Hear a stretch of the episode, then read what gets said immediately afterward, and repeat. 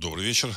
В эфире программа «Русский взгляд» и с вами Владислав Карабанов. Сегодня 18 июля 2023 года, и я вас приветствую в нашем эфире.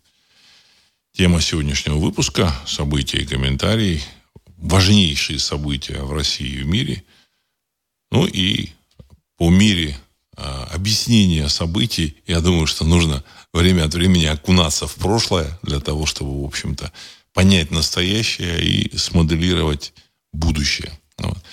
Ну, важнейшим событием последние там, дни является подрыв э, Крымского моста. Причем важнейшим событием не только в, э, в российском э, таком масштабе, ну и в мировом масштабе. Почему? Ну, потому что это событие затрагивает вообще взаимоотношения во всем мире. И те тенденции, которые там уже складывались, они, в общем-то, будут переформатированы. О чем я говорю? Ну, всем уже достаточно было очевидно, что готовится некое, некий вариант то ли перемирия, то ли заморозки каких-то, значит, там, движений, наступлений на э, территории значит, 404 э, но российской армии, в общем-то, и сопротивления ВСУ, в общем-то, так сказать. Вот как бы так наметилось, вот наметилось опытной такой дирижерской рукой было обозначено такими мазками ситуация, как бы, что ну, ни та, ни другая сторона не может победить. Ну, вот так это было сделано опытной рукой. Э, более-менее такие толковые э, военные э, были так или иначе устранены. У кого-то случайно попала ракета в штаб управления значит, российской, российской группой войск. Значит, ну, рассказывают. Опять же, эта ситуация не, не официально, в общем, так сказать, известна. Вот. Хотя официально там что-то проскальзывает тоже. Ну, рассказывают, что, в общем-то, так сказать, ракета угодила в штаб управления российских войск и погиб э, генерал, управлявший, в общем, достаточно перспективный, достаточно интересный, значит, военно, военачальник, полководец, который руководил, так сказать, обороной вот, этой вот, э, вот этого фронта, огромного фронта длиной около тысячи километров. Убрали э, генерала Попова, вот, тоже, значит, э, командующего 58-й армии, который, значит, у которого была там, был позывной э, «Спартак», он своих этих подчиненных называл гладиаторами, то есть человек жил армией и, в общем, был достаточно перспективным военным полководцем. То есть русская земля может рожать таких людей, и даже, значит, несмотря на сложность вот роста их, вот, Э, карьерного, все-таки они в армии так или иначе были нужны. И, в общем-то, э, куча войн была, в которых так или иначе, куча военных э, каких-то конфликтов, которые, в которых российская армия принимала так или иначе участие. И поэтому эти люди, они, в общем, росли. Потому что без этого никакое государство не может, даже самое бюрократическое. Убрали также э, командующего ВДВ, российским. Вот я там сейчас фамилии, так сказать, могу просто ошибиться, поэтому не буду их называть там, в общем-то, вот. Э, еще, так сказать, какие-то фамилии там звучат. Вот, то есть, э, ну, ситуацию с Вагнером вы тоже знаете. Вот. Убрали там вот некого, так сказать, генерала Мизинцева. Вот, значит, э, на телевидении показали эту историю, эту биографию этого Мизинцева. Вот. Суровикина там куда-то, куда-то, куда-то исчез. Вот. Ну, вот, в общем, понятно, что сделалось все, для того, чтобы дать возможность в ВСУ продемонстрировать свои э, наступательный, значит, э, свой наступательный потенциал и как, как бы свои возможности. Как бы, потому что там нет никаких возможностей. Но даже в этом случае все оказалось очень-очень бледно. Ну, ну и я еще, еще раз подчеркну, убрали э, Пригожинский э, Вагнер. Или Вагнер, где там был Пригожин. То есть все готовилось, на мой взгляд, опять же, я могу ошибаться, я просто делюсь своими мыслями, вот, и здесь высказываю свое, свое понимание происходящего. происходящего. Э, готовилось некое, видимо, перемирие, причем готовилось в первую очередь российское общество. Ну, значит, показывалось вот дирижерам, вот этим вот, который мазками все это обозначил, что ну вот, ну, ну делать нечего, ну надо как-то там, видимо, там Вот. И тут происходит подрыв Крымского моста. То есть теперь понятно уже, что никакого перемирия уже не будет, и, в общем-то, нужно доходить до конца. Вот. Э, я так полагаю, что разочарование у российской вот этой сказать, группы, которая это планировала, вот это вот, так сказать, там, заморозку или перемирие, перемирие, оно, в общем, достаточно серьезное. Вот. Группа – это люди, которые, в принципе, я так полагаю, что в России их достаточно много на самом верху, на верхних этажах власти, у которых семьи уже там, ну, значит, где-то на Западе, они уже пристроены, прекрасно себя чувствуют. И люди доживают несколько лет, им, в общем, пора на пенсию. Вот. Э, я аж фамилии там не буду называть, вы сами в интернете найдете, вот, так сказать, тут э, показывают всяких членов семей, там различных, так сказать, российских руководителей. Ну, и, в принципе, для них э, вся эта война, в общем, неинтересна. Они сделали все для того, чтобы это противостояние прекрати... приостановилось. Ну, чтобы они спокойно могли уйти там на пенсию, уехать, в общем-то, чтобы их не трогали. Ну, я думаю, что они там уже договорились там, где нужно. Вот. И тут вот такой взрыв. Это означает, что компанию «Россия» вынуждена будет довести до своего логического конца, до того конца, который, в общем-то, сказать, Россия в самом начале этой кампании заявила. То есть э, замечательное государство Украина, э, режим киевский режим, потому что как бы, назвать это, в общем-то, государством, в общем, представляющим интересы населения Украины, ну, язык не поворачивается, потому что это не так. Это полностью манипулируемое общество, которому там не дают даже там, сказать, высказать свою позицию, свою точку зрения, там э, жестко все как бы пресекалась всякая оппозиция, вот значит, э, не просто оппозиция, а просто даже там какие-то замечания в интернете. Вот в чатах и на форумах. Жестко. Вот. И понятно, что это, в общем-то, так сказать, режим, поставленный западными значит, специалистами. Специалистами, потому что это, в общем-то, сказать, серьезная работа, которая была сделана э, ими очень качественно, очень, так сказать, неплохо. С 2014 года они сумели отформатировать общество и, в принципе, так сказать, подвели к тому, что единственная такая более-менее стоящая работа, на которую можно что-то получить, ну, вот, это как бы пойти в армию и там и погибнуть там. Вот там, в общем, путь один, в один конец был. Таким образом, на сегодня э, вопрос о режиме Украины, он стоял, в общем, в самом начале спецоперации, но товарищи хотели все-таки договориться. И теперь этот режим, в общем-то, все равно придется так или иначе с ним закругляться, заканчивать. Причем ребята работают, вот эти, так сказать, там, западные ребята, они работают очень серьезно, масштабно. Вот даже, вот, значит, форум под, на, на Ютубе, форум на, значит, на сайте Ариру, там э, постоянно там пишут какие-то платные там тролли, там ну, видно, так сказать, старые, они прикреплены, так сказать, мы это понимаем. Они обязательно гнут там свою линию, все, в общем, так сказать, так это. То есть это серьезная работа, ну, значит, высоко ценят, видимо, программу «Русский взгляд», и, в общем-то, это, это мне импонирует мне импонирует. Тем более, что, в общем-то, программа, она такая нейтральная, потому что так или иначе, никак она не связана ни с российским правительством, ни с военными, никак, в общем-то. Мы э, пытаемся э, высказать позицию с, э, с, с точки зрения интересов русского народа. А русский народ, как известно, в общем-то, он живет, так сказать, на территории трех государств, вот, значит, э, составляет ядро в этих государствах, это Россия, Украина, Беларусь. В общем-то, это совершенно очевидно, и попытки там придумать какую-то там иную, там, в общем-то, иное направление, создать какую-то, значит, анти- антироссию, они, они бесперспективны. Ну, во всяком случае, на сегодняшний момент пока. Пока. Конечно, если им удастся там, в общем-то, навязать свою, там, свои правила игры, вот, допустим, так сказать, сейчас приостановить вот эту вот э, военную операцию, то в течение там ближайших пяти или десяти лет у них сказать, вполне там сказать, технологии обработки, психологической обработки населения, они вполне развиты, очень развиты. И я думаю, что процесс э, переформатирования, он продолжится.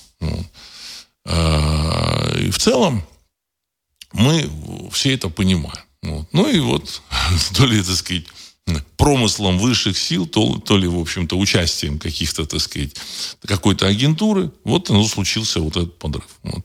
Народ, конечно, негодует, все плохо, а я, я говорю, что, в общем-то, не нужно, не нужно из-за этого переживать. Ну, в Крым можно доехать не только по, через Крымский мост, можно и по суше доехать. Вот. В целом, это все означает, что планы э, вот этих групп, российских групп, и на Западе вот этих вот, так сказать, игроков, они провалились. Вот. А планы там вполне, в общем-то, сказать, э, горящие. Почему горящие? Потому что, видимо, банковский кризис уже, так сказать, финансовый кризис, он уже, в общем-то, он уже вот на подходе.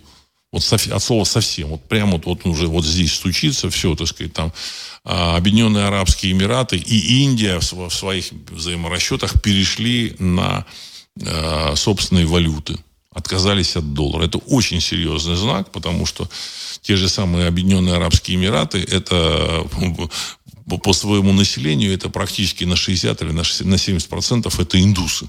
Индусы живут вот в этих Объединенных Арабских Эмиратах. Это, в общем-то, сказать, 70% населения, там, или 65, ну, в общем-то, огромное, огромное большинство.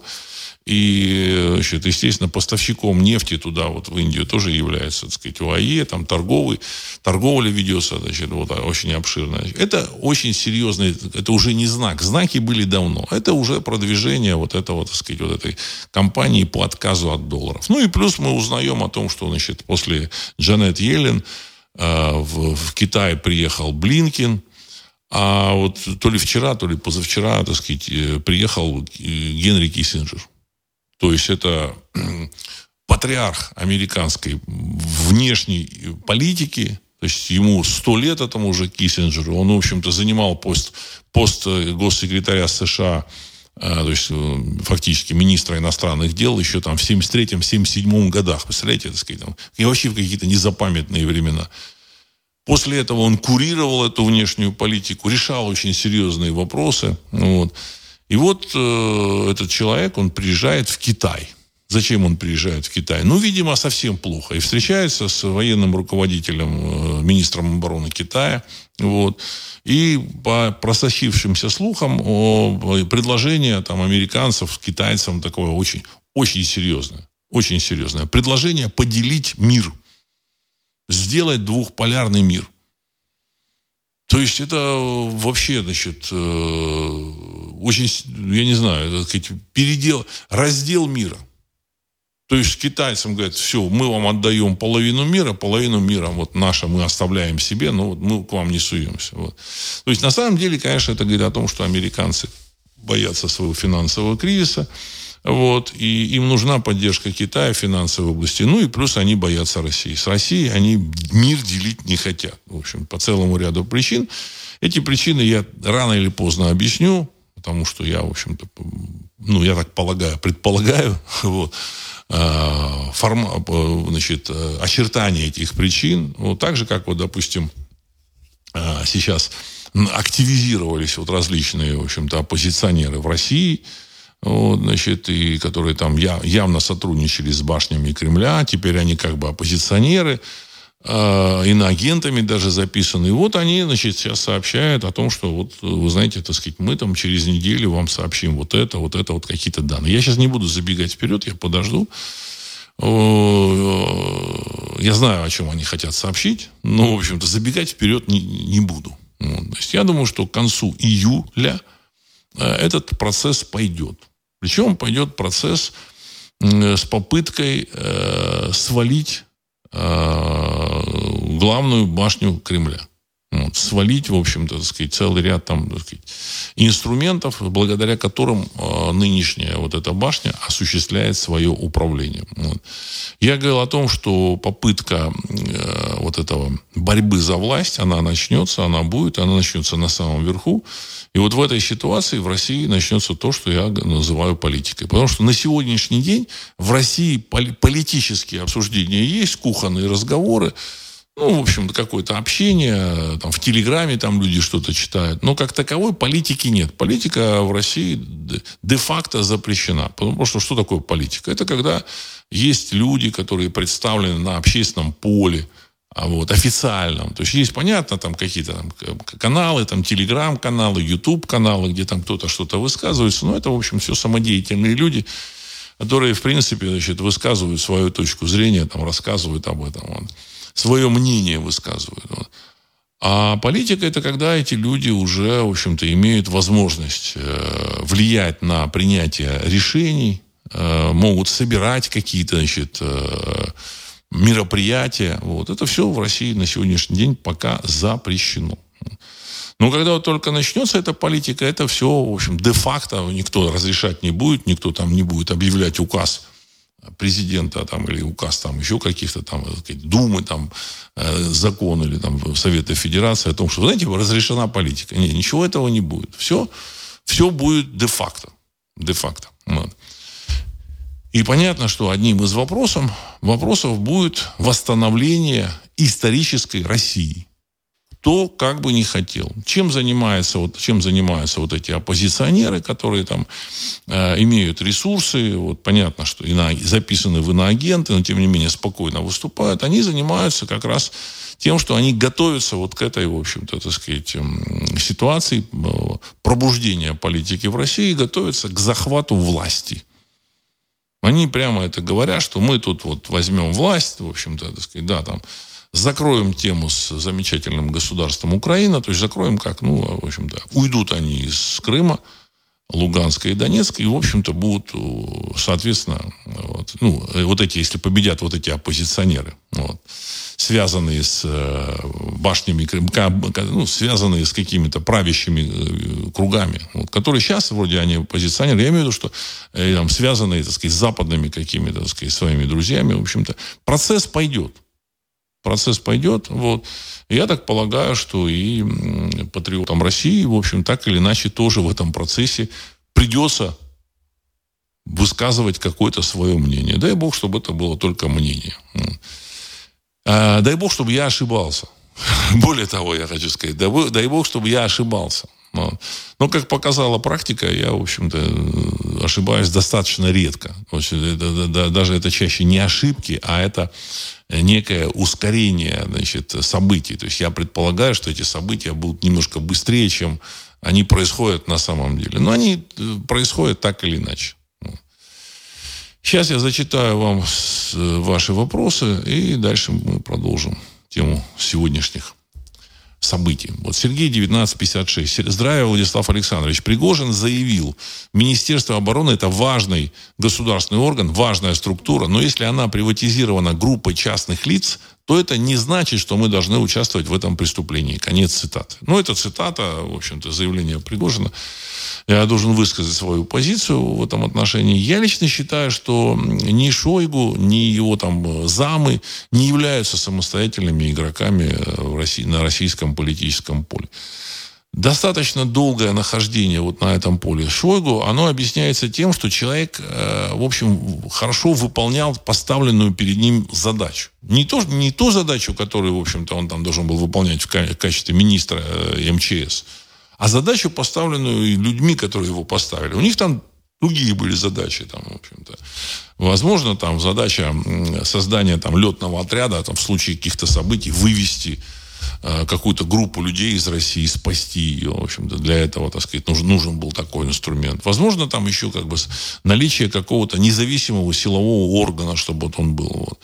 При том, что Шойгу, по всей видимости, все-таки, при том, ну, он там говорит, что у него он там, он там э, залезал, якобы там, в общем-то, у него там какие-то есть э, коррупционные какие-то, так сказать, дела, но тем не менее, мне кажется, он при всем при этом обладал определенной мерой. Вот. Это мое мнение, я могу ошибаться. Определенной мерой.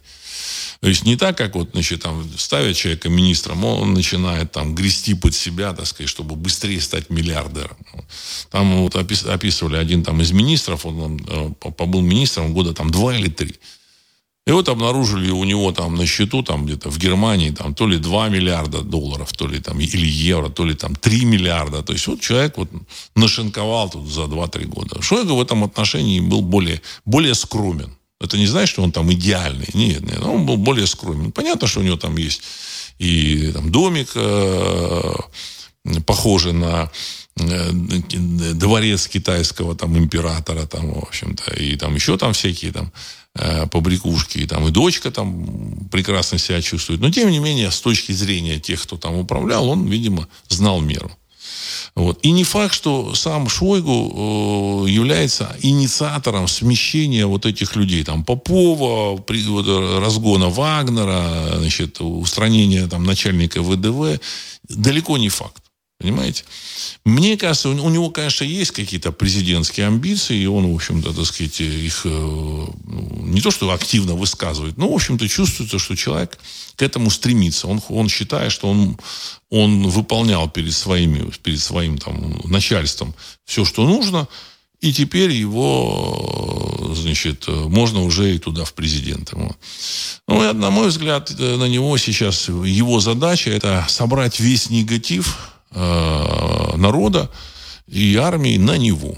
Потому что вот те ребята, которые, так сказать, принимают решения, они, в общем-то, так сказать, сами не будут подставляться. Вот. Сама система управления, которая существует в России, она э, неизвестна никому за пределами этой системы. Мы тоже за пределами этой системы. Я думаю, что ни американцы не знают, ни китайцы не знают, в общем-то. Вот. Они могут только догадываться. Это самая главная тайна. Кто что там делает, кто за, за что отвечает, как это строится, как оно переходит там, э, рычаги. Никто не знает. Вот. А в Бояре значит, я э, общем-то, какую-то модель выложил. Бояр, на самом деле, и первое, там, и первое сражение за будущее, и охота за анунаками, вот, это, значит, третья такая э, сага, вот.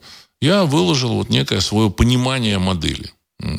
И на сегодняшний день я хочу сказать, что мое понимание модели, возможно, наиболее такое, в общем-то, вероятное. Вот, наиболее вероятная. Ну, или, во всяком случае, эта модель, она, она вполне рабочая, мне кажется. Потому что э, то, что я вот слышу от этих оппозиционеров, в общем-то, сказать, э, которые сами там были связаны с кремлевскими, с кремлевскими башнями, и сейчас остаются башнями, э, связанные с этими башнями, они многих вещей сами не понимают. Соответственно, их не информируют. То есть, как это выстроено. Но они готовятся сносить вот эту главную башню. Может быть, не сносить, но, в общем, покачать. Я не знаю, что там они собираются, но они, в общем-то, там собираются выложить интересные факты. На самом деле, на сегодняшний день американцы уже действуют в мире не с помощью э, грубой силы, их э, технология воздействия на тех или иных там, своих противников, э, соперников, это воздействие на психологию, значит, на восприятие, на создание образов.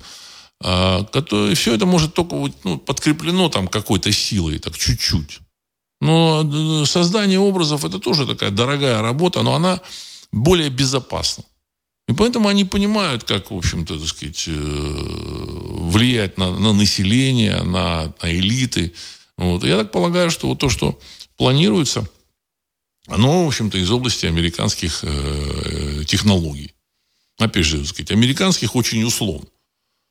Потому что, в общем-то, так сказать, э, мы, мы понимаем, что в нашем мире, я лично понимаю, вы можете разделять это понимание, можете не разделять, но я лично понимаю, что мы в нашем мире не одиноки. Мы не только с человечеством имеем дело, мы имеем дело и с э, э какими-то инопланетными, возможно, силами, с, э, с использованием оккуль, оккультных каких-то ресурсов. Вот. Это, в общем, все используется очень серьезно.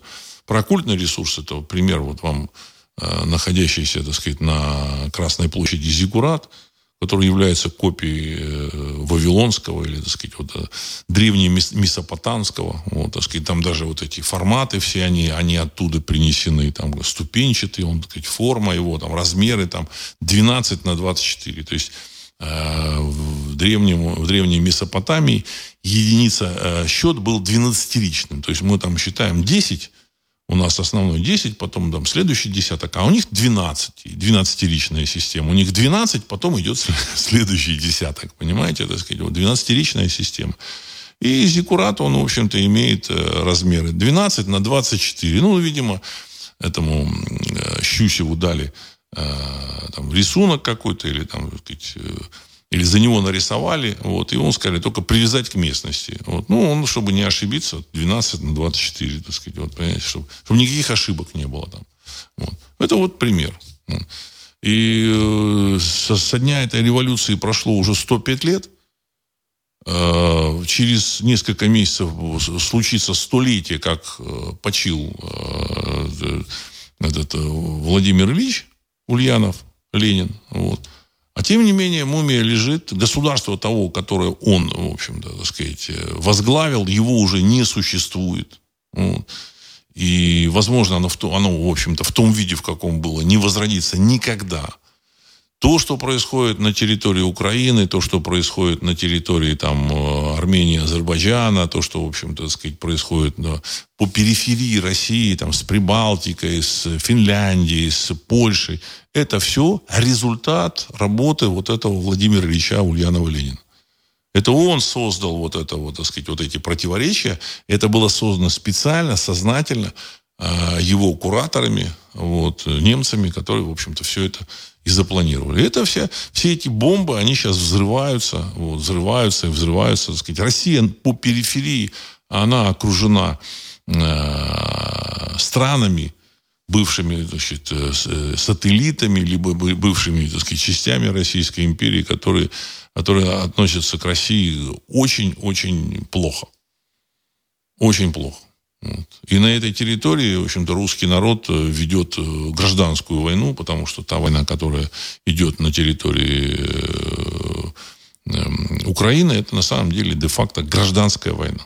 Вот это все запланировано этими коммунистами. Причем самое, что интересно, эти коммунисты представлены в Государственной Думе.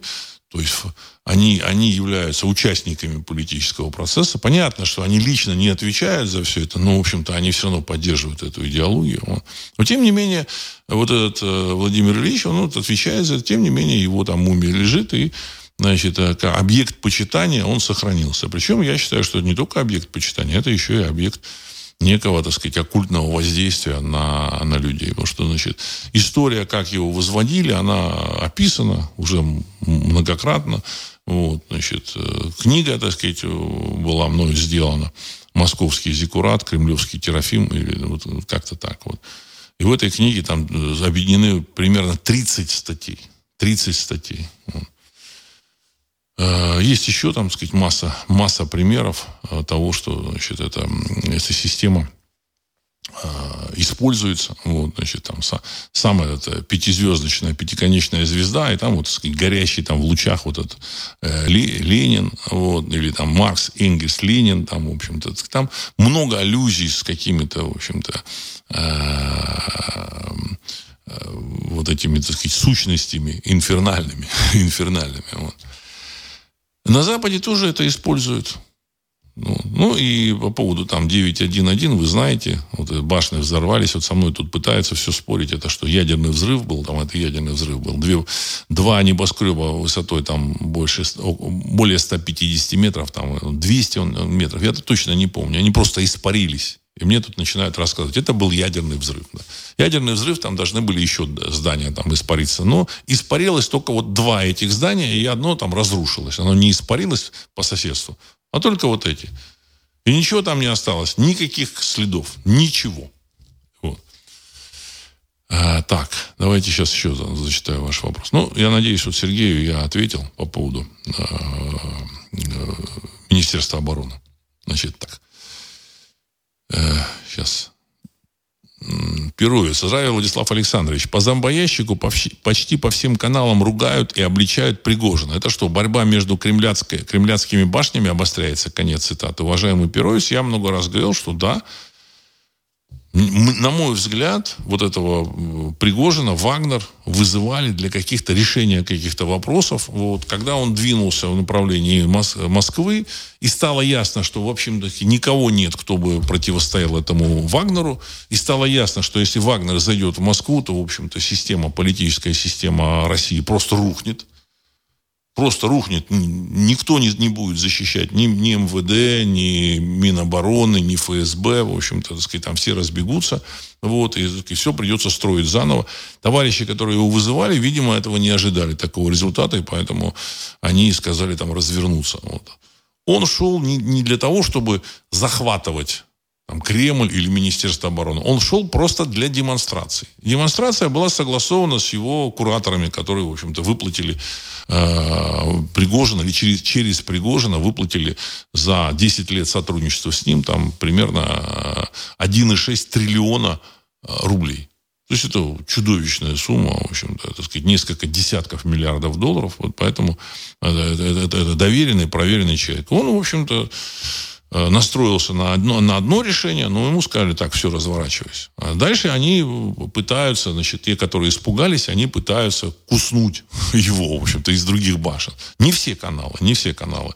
Значит, особенно старается первый канал во главе с Эрнстом. То есть Эрнст, он, он э, зациклен на какую-то там свою башню. То есть вот как бы система власти нам неизвестна. Это все условно башни там какие-то Кремля, еще что-то. У него, ну, у него, видимо, своя пирамида, своя иерархия. Вот. На втором канале, значит, ну, не, Россия, Россия, канал Россия. Там э, немножко по-другому. Но сегодня, в общем-то, вы обратите внимание, да, они так с фигой в кармане. Вроде там ток-шоу идет какое-то вот с этой 60 минут. Там это Скобеева и Попов. Вот, значит, там два таких ведущих, достаточно такие пассионарные, интересные ведущие, значит, идейные, вполне идейные люди. Вот.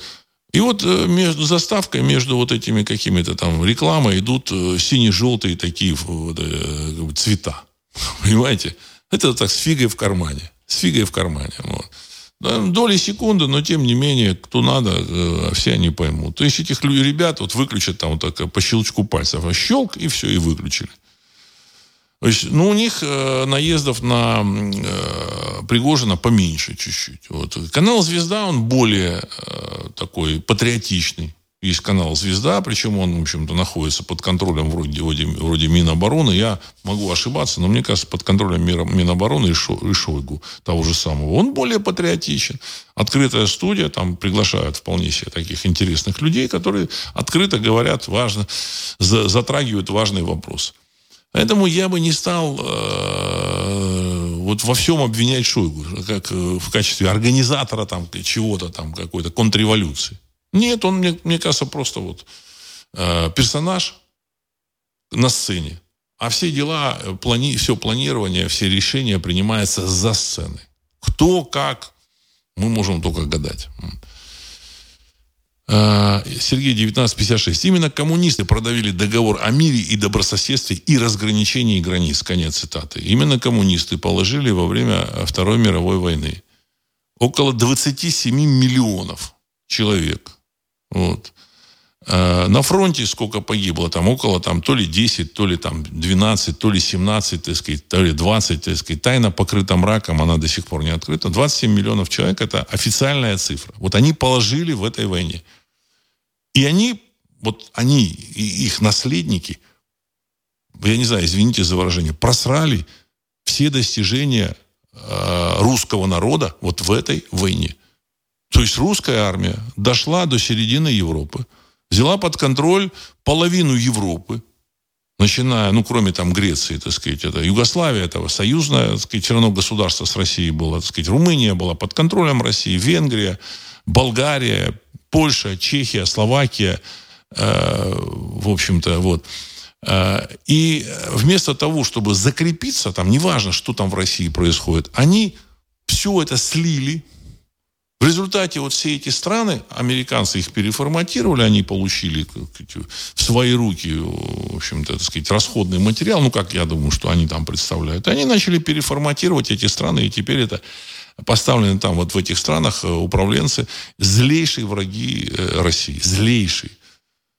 Я про поляков не говорю, вот лично вот про поляков как народ населения, или там про румын тех же самых, в общем-то. Я думаю, что, тем более про болгар. Болгары – это люди, которые э, вполне лояльно относятся к русскому народу. Там огромное количество русофилов, потому что Россия дала независимость Болгарии, Румынии, э, вот этим, так сказать, э, государствам на Балканах, вот, там, Сербии, Черногории, Хор, ну, Хорватия, она получила, так сказать, от там, Австро-Венгрии уже, но тем не менее, Сербия, Черногория, Македония. Знаете, Россия дала им независимость. Она воевала за эту независимость с Турцией 1877-78 годах. Вот. То есть это люди, население этих стран вполне лояльны к России, так же, как и поляки вполне лояльны. Я, значит, отформатировать можно там, и люди будут повторять там какие-то штампы пропагандистские, но тем не менее, так сказать, на уровне ощущений, на уровне, в общем-то, э, такого отношения такого домашнего, они вполне лояльны к России. Вполне лояльны, так сказать. И причин для войны с Россией нет. Потому что не русские им устанавливали коммунистический режим. Не русские. Русские сами были э, жертвами коммунистического режима. И это пока до сих пор, кстати, не прозвучало. Ну, почему? Потому что вот эти наследники коммунистов, они до сих пор, в общем-то, рулят э, в России. Ну, опять же, я думаю, что, так сказать, это время очень скоро закончится. И таким образом, вот эти вот коммуняки, коммуняки, их режим, положив гигантское количество русских людей вот в этой войне, Второй мировой войне, ну, в гражданской войне, потом, в общем-то, э, украв у, у русского и у других народов э, Советского Союза, э, в общем-то, э, два поколения жизни, два поколения, они не давали людям жить и развиваться. То есть в Советском Союзе не было там еды, не было там одежды, человек не мог производить то, что он хочет производить, купить за, за, за заработанные им деньги то, что он хочет купить, ну и так далее и тому подобное. еще плюс они, в общем-то, сдали огромные территории э, под контроль недругов России. Вот, вот так. И после этого еще эти коммуняки бродят по этому Кремлю, по этому, так сказать, в этой Государственной Думе. Я не, я не могу на них смотреть. Просто, понимаете, так сказать, вот. Теги, Терри, здравия, Владислав. Что, на ваш взгляд, ждет в будущем Эстонию? Эстонию ждет э, переход под контроль России в нормальном варианте, потому что э, я был в Эстонии, в общем-то, сказать, э, Эстония находится на окраине Европы, и без дотаций, без российского рынка Эстония будет просто загибаться вся Европа будет загибаться, это уже, в общем, понятно, очевидно. Вот. А Эстония, которая находится на отшибе Европы, значит, там добираться, так сказать, там, возить что-то делать, в общем, ну, неудобно просто. Для Эстонии естественный рынок э, создавать свою продукцию и продавать в Россию. Это естественный рынок, так же, как и для э, Латвии, так же для Литвы. Это, это все понятно, очевидно. Я думаю, что это в любом случае, так сказать, Эстония будет э, другом России. Это естественно. Вот. Самостоятельным игроком на политическом поле Эстония быть ну, не может. Понимаете? Она должна плыть в чем-то фарватере. Все. А тут, конечно, там, из нее там делают самостоятельного игрока. Вот. То есть география, как, как геополитика, она диктует свои условия. Понимаете? Так же, как вот Монголия, там находится между Россией и Китаем. Ей нужно выбрать либо они с Россией, либо они с Китаем. Все. Они не могут, так сказать, знаете, мы ориентируемся на Соединенные Штаты Америки. Так же, как вот Армения. Замечательная, так сказать, страна. Они тут пытаются тут ориентироваться то на Европу, то на Америку. В общем-то, этот Пашинян там выступает и говорит, мы тут сейчас не будет, Армения не будет территорией, через которую будут там обходить санкции. Ну, имеется в виду, что Россия будет обходить санкции. Мы, конечно, там подзаработали немножко, но мы не будем территорией. Армения без России не может просто существовать, понимаете? Просто не может, понимаете? Вот. Но, тем не менее, там, в общем-то, какие-то игры играют. Это геополитика. Потому что рядом с Арменией, так сказать, мусульманский Иран, э, Азербайджан и Турция. Ну и замечательное государство Грузия, которое может там э, перестать дружить с Арменией и все. И все. Можно там, в общем-то, сказать, э, смотреть, как армянское население будет покидать Армению. Потому что это, это делается несложно. Не Несложно. Понимаете? А, поэтому геополитика диктует Э, Эстонии вот такой путь. Вот. Ну, те же самые коммуняки, большевички, в общем-то, сделали так, что все эти, так сказать, территории попали под контроль э, недругов России. Да. Вот Прибалтика, она почему, так сказать, она была взята под контроль э, Российской империи? Ну, потому что выхода другого не было. Выхода нужен, нужно было э, выход к Балтийскому морю. Ну, нужен. Хочешь ты или не хочешь. Либо Эстония будет территорией, не дай бог, там каких-то военных действий, либо она сама, в общем, будет э, плыть в том направлении, в каком, в общем-то, и сам Бог велел.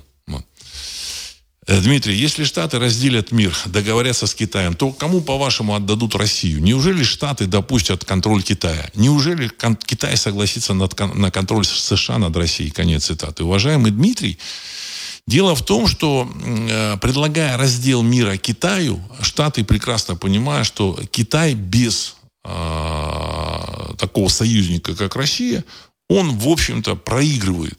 Проигрывает очень быстро. В военном отношении, опять же, это мое мнение, я могу ошибаться. Китайцы вполне умные люди, вот, у них, так сказать, есть э, несколько групп населения, которые имеют исторические какие-то корни, значит, не совсем одинаковые. Вот, так сказать. Есть северные китайцы, есть там южные китайцы, в общем-то. Ну, сложилось вот это население. Э, но, тем не менее, армия Китая, она всегда была слаба. Ну, вот по ряду причин, вот эта армия, так сказать, даже в императорском Китае, она, в общем, э, терпела поражение от всяких, так сказать, не очень сильных э, соперников. Вот типичный пример война Китая с Вьетнамом. Китайцы решили, там, сказать, спорный какой-то территориальный вопрос, ну и попутно там в 70, кажется, в 77 году вот, решили э, начать войну с Вьетнамом или в 78 году. Значит, э, двинули там свои дивизии, э, серьезные силы. Ну, в результате оказалось, что вьетнамская армия выбила Китай, китайскую армию. Она, вьетнамская армия оказалась сильнее. Американцы это знают. Китайцы, в общем-то, тоже это знают. И, в принципе, они не воюют. Это нужно, на это нужно обратить внимание. Они там знают, там китайцы создали там этот, значит, ушу, там еще боевые, различные боевые искусства. Но вот в этих, так сказать, боевых действиях крупных армий они не очень сильны. Не очень сильны. Поэтому, в общем, американцы тоже это знают. И поэтому раздел мира между Америкой и Китаем закончится поглощением Америки или порабощением Америки не только Китая, но, в общем, той части, которую они как бы отдадут Китаю. Это значит, только иллюзия, что у Китая там может быть какая-то военная сила. Китайцы, на мой взгляд, должны это понимать. Вот. Ну, я думаю, что они, в общем, понимают это. Но там посмотрим. Вот. Драйвер, дайвер, скажите, пожалуйста, первое, что вы думаете про Исинбаеву? Второе, куда пропали все публикации про зикурат с сайта АРИ? Конец цитаты. Ну, про Исинбаеву я высказывал в своих выпусках, и мы, может, даже еще писали лет 10 назад, так сказать. Это типичная, так сказать, э, дама, которую вытащили из спорта, сделали политиком, начали ее раскручивать. Если не ошибаюсь, она была чуть ли не депутатом Госдумы, Потом ее, как бы сказать, какие-то деньги ей там давали, возможности. Она там перебралась жить в Монако. Сейчас она перебралась в Тенерифе естественно, э, она результат селекции кадров, которые, которые нужны были Кремлю вот в те годы, когда ее селектировали. Какие, каких кадров? Людей, у которых нет, в общем-то, чувства Родины. У нее нет чувства Родины. Она может быть из России, там, в общем-то, так сказать, вот, ну, но они проверяли, что есть у человека есть стойкое чувство Родины, есть ощущение, кто ты есть. А есть люди, которые, у которых нет этого чувства. Она как раз представитель вот таких людей. Причем это не зависит от того, где она живет. Есть э, патриоты России, которые, в общем-то, э, уехали, там 30 лет живут за границей, но они ощущают себя, в общем, связанными с Россией. То есть они, они подключены к эгрегору. А есть, в общем, такие вот э, не подключены ни к чему. И вот она, она такая. Таких, только таких селектировали. Ну, естественно, то, что сейчас произошло, она сказала, а вообще это, вот это звание, она майор российской армии, все это звание, это все номинальное. И вообще, так сказать, осуждаю там, значит, специальную военную операцию и так далее и тому подобное. И все, и сказали, да, молодец, девочка, все, ты остаешься в Олимпийском комитете консультантом. То есть она, видимо, как-то там пристроилась хорошо, в общем-то. Вот. А раньше ее крутили постоянно, да, э, ну, показывали по телеэкрану. Но крутили тогда, надо, надо понимать, людей, которые были селектированы по определенному принципу у них нет э, национального самосознания. Национальное это не обязательно человек должен быть, в общем-то, так сказать, русским по происхождению. Человек может быть э, представитель, в общем-то, других народов, которые, ну, которые, в общем-то, так сказать, так или иначе интегрированы в русский мир. И такие люди есть. И такие люди есть, и, в общем-то, вот. И такие, таких много. А, Причем, так сказать, не важно, что человек могут, может уехать там за границу. Среди немцев таких много, как ни странно. Просто я встречал достаточное количество людей с немецкими корнями, которые сохранили, в общем-то, такое русское самосознание. Вот. На мой вообще взгляд, немцев, э, немцы, вот сказать, часть немцев это люди, потомки готов, которые пришли отсюда, с территории, с реки Дон, вот, с, реки, с реки Днепр. Вот, поэтому вот это чувство у них сохранилось. Вот, и мы принадлежим к этому скифскому миру, потому что, так сказать, Германия это тоже, в общем-то, скифия. Да, ее отформатировали католичеством, там все, все хорошо отработано было. Но но, на мой взгляд, э, эпоха католического, католической религии и вообще церкви, может, религия, может, где-то там останется потом, но церкви вот этой вот, так сказать, мощной, мощнейшей структуры, она э, может закончиться в скором времени. Ну и согласно предсказанию Малахии, вот нынешний Папа Римский, а там он предсказал 113 пап, вот нынешний 113-й, по предсказанию вот, э, монаха, ирландского монаха X века или там начала XI века, вот он предсказал 113 пап. Оно все, все предсказания, так сказать, их э, описания, в общем-то, совпали. И вот этот 113-й папа должен быть последним. И судя по происходящим событиям, такое может быть. Так же, как предсказание, связанное с э, Э, американским президентом. Все уже понимают, что, в общем-то, выборов 24 года не будет. И вообще, вот внимательно отнеситесь к словам Жириновского. Я вот какие-то мне подкидывают какие-то эпизоды его выступлений 2008, там 2006. Что-то я помню, что-то я сам видел, что-то там не видел, значит. Но человек говорил о будущем, он а, попал в десятку даже, так сказать, если значит, сделать такую мишень из 100 там этих кружочков, 100, 100 кружочков, в центре там 100. Вот он попал в 100. Вот там 2008 года его там это высказывание о том, что э, Россия никогда не начнет войны сказать, с Украиной, никогда не ведет войска на Украину, но только в том случае она ведет, если Украина будет пытаться вступить в НАТО – Э, вопреки воле своего населения. И если, в общем-то, киевский режим будет бомбить Донецк и Луганск. Я вот в прошлом или позапрошлом выпуске об этом сказал. И там человек один написал мне, знаете, Владислав Александрович, я помню, э, мы с бабушкой смотрели это, и бабушка говорила, что он несет, что несет этот Жириновский, как это Киев, Украина будет бомбить Донецк, Луганск в 2008 году. Все сбылось с точностью, в общем, 100%. Что и НАТО хотят, и бомбят Донецк, Луганск, и война идет, все, все с точностью. На мой взгляд, Жириновский общался вот, так сказать, с теми людьми, которые влияют на э, решения, вот, так сказать, в России, главные вот эти управленцами, вот, главными, вот. Значит, они э, в любом случае, может быть, у них есть доступ к каким-то там предсказаниям того же самого там Немчина, про которого там говорил этот э, Глоба, может это не Немчина, а Авель, может еще какой-то монах, э, про которого мы вообще ни слова, ничего не знаем. Ну, какие-то книжки есть. Возможно, у них есть умение выделить вот эти предсказания, вот это, выделить ясновидящих, потому что, потому что есть, есть, есть человек, да, вот он видит что-то, вот будущее, но он это будущее засоряет своими какими, своим каким-то восприятием, вот. И, в общем, поэтому картина будущего оказывается смазанной. А есть люди, которые мыслят и видят, и четко это все излагают. Вот. Поэтому у этих ребят, кто управляет или кто управлял, а, они оставили какое-то, так сказать, описание будущего. В общем-то, ясность э, была полная, что, что будет. Вот. Они сейчас смотрят на эти книжки и, в общем-то, действуют. И действуют. Вот.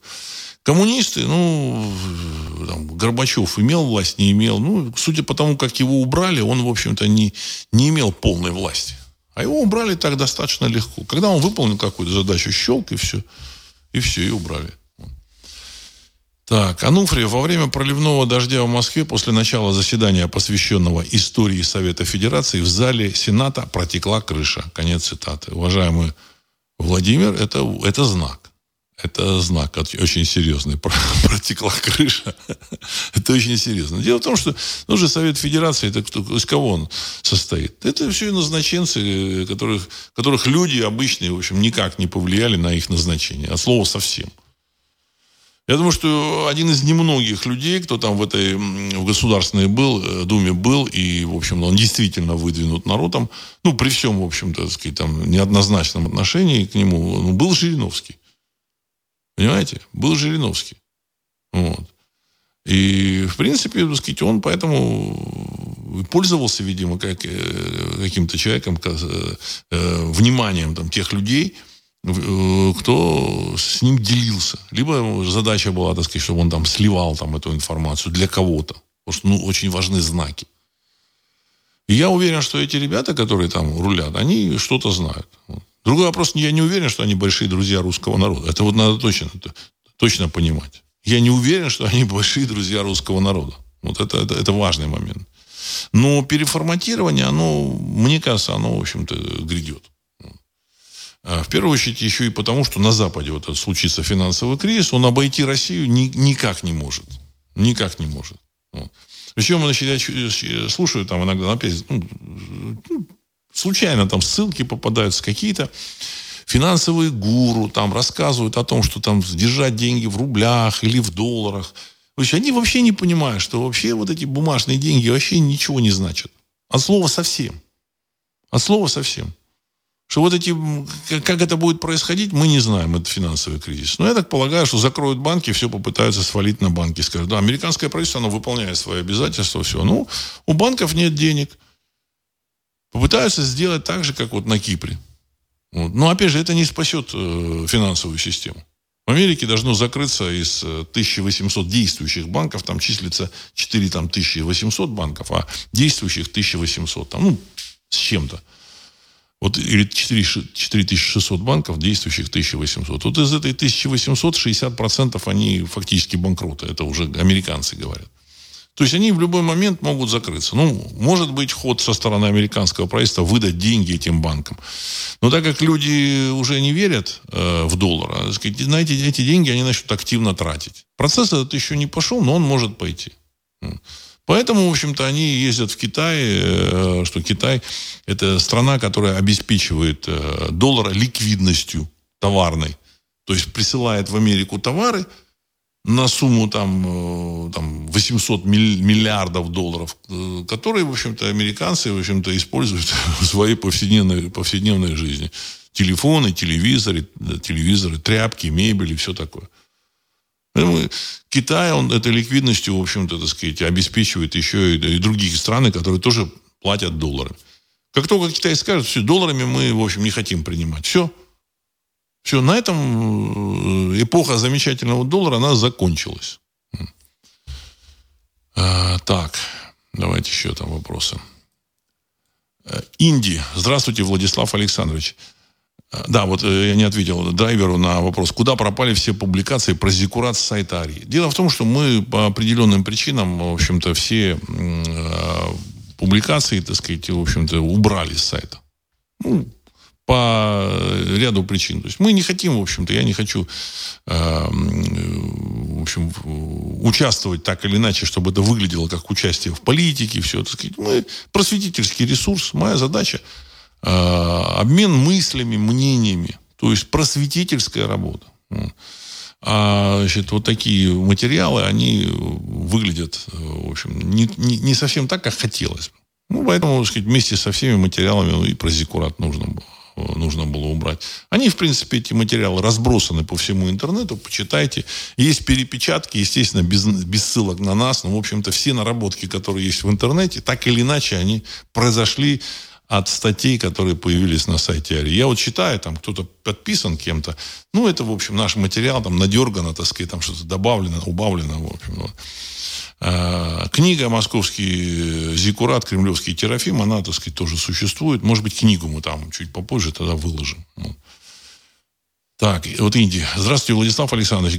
Госдума единогласно и без обсуждения приняла законопроект, который повышает на 5 лет срок пребывания в запасе для солдат, матросов, сержантов, старшин, прапорщиков и мичманов. Прокомментируйте, пожалуйста, конец цитаты. На мой взгляд, это, в общем-то, в сегодняшней ситуации не имеет э, никаких, никакого значения.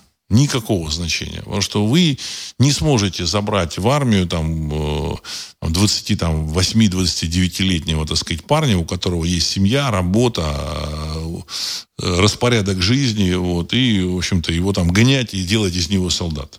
Солдата нужно делать до 23 до 25 лет. Все. 27 лет это уже, в общем, переросток конкретный. Вот.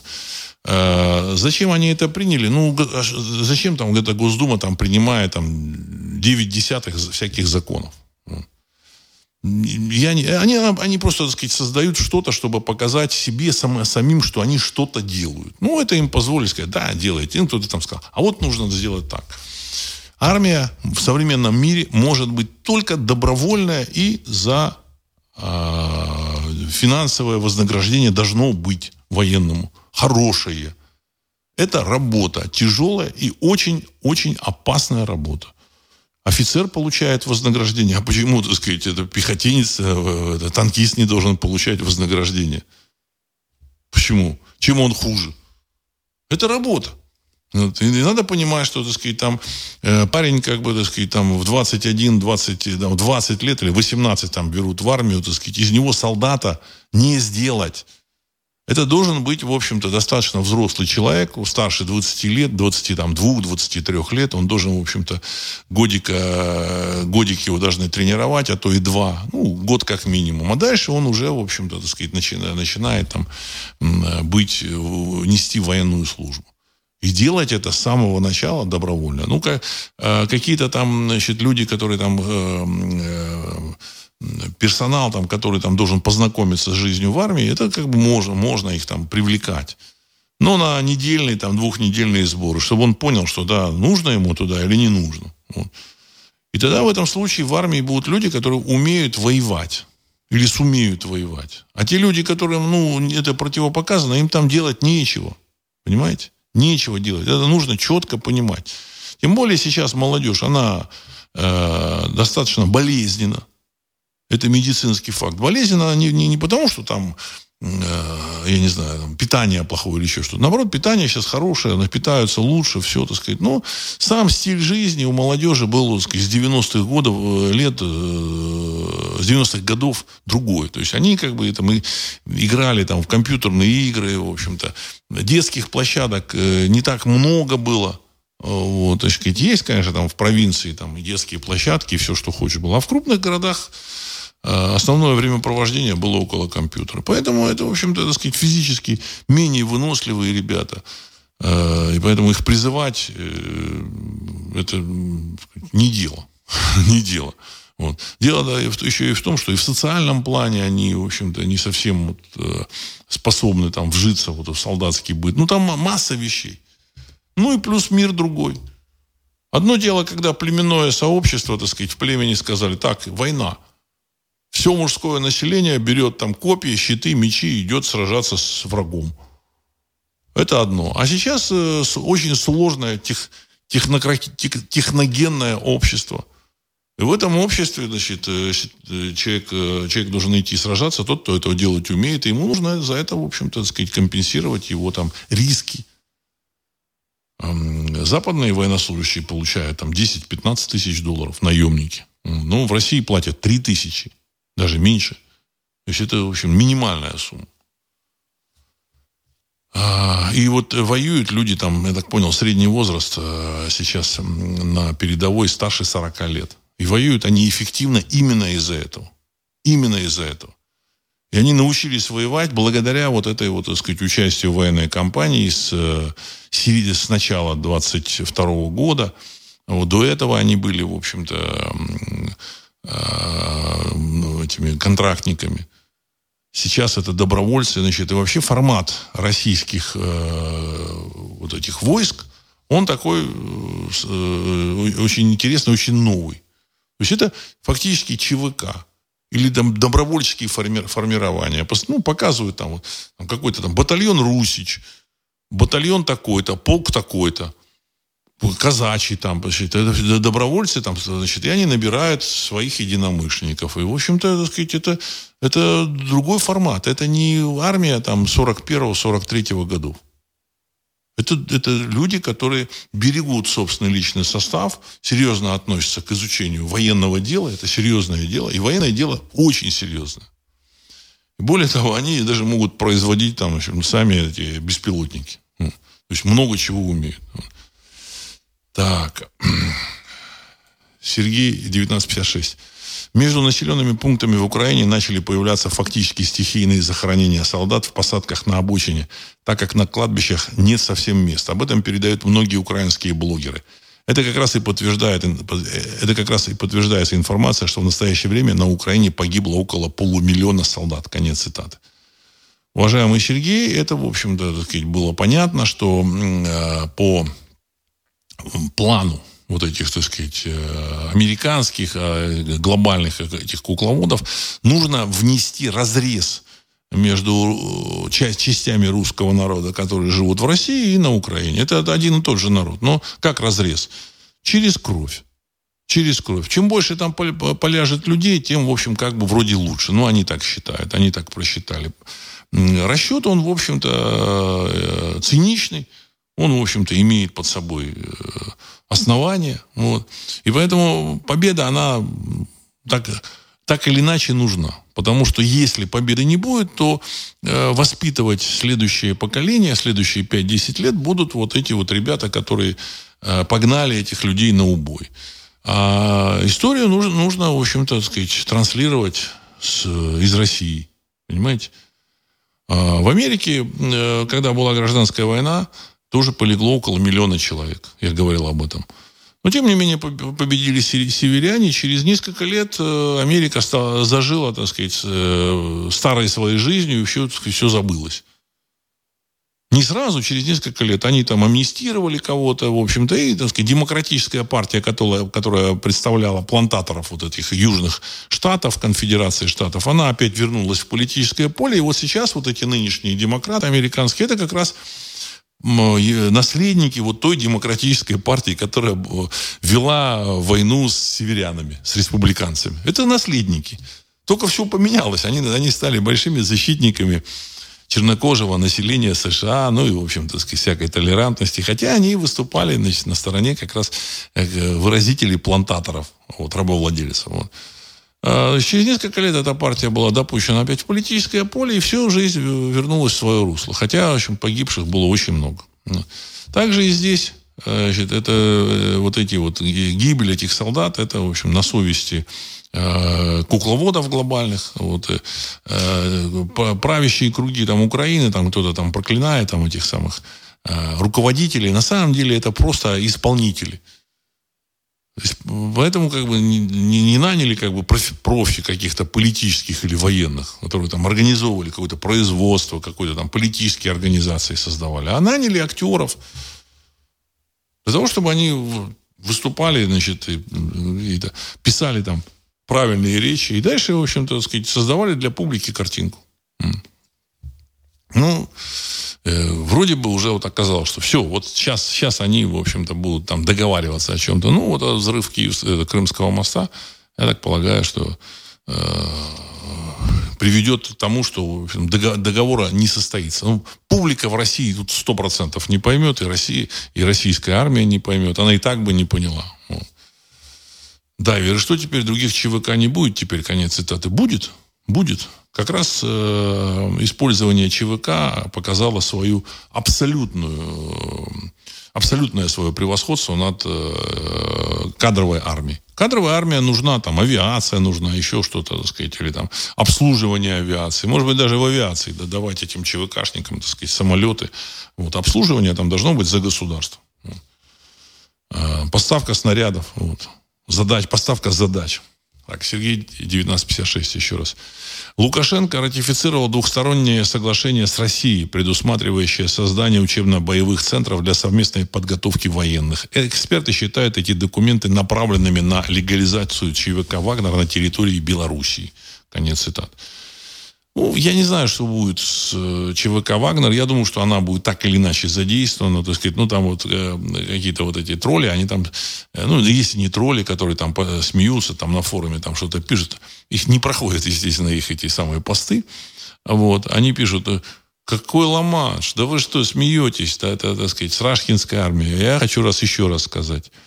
В России политическая система, она будет трансформироваться так или иначе.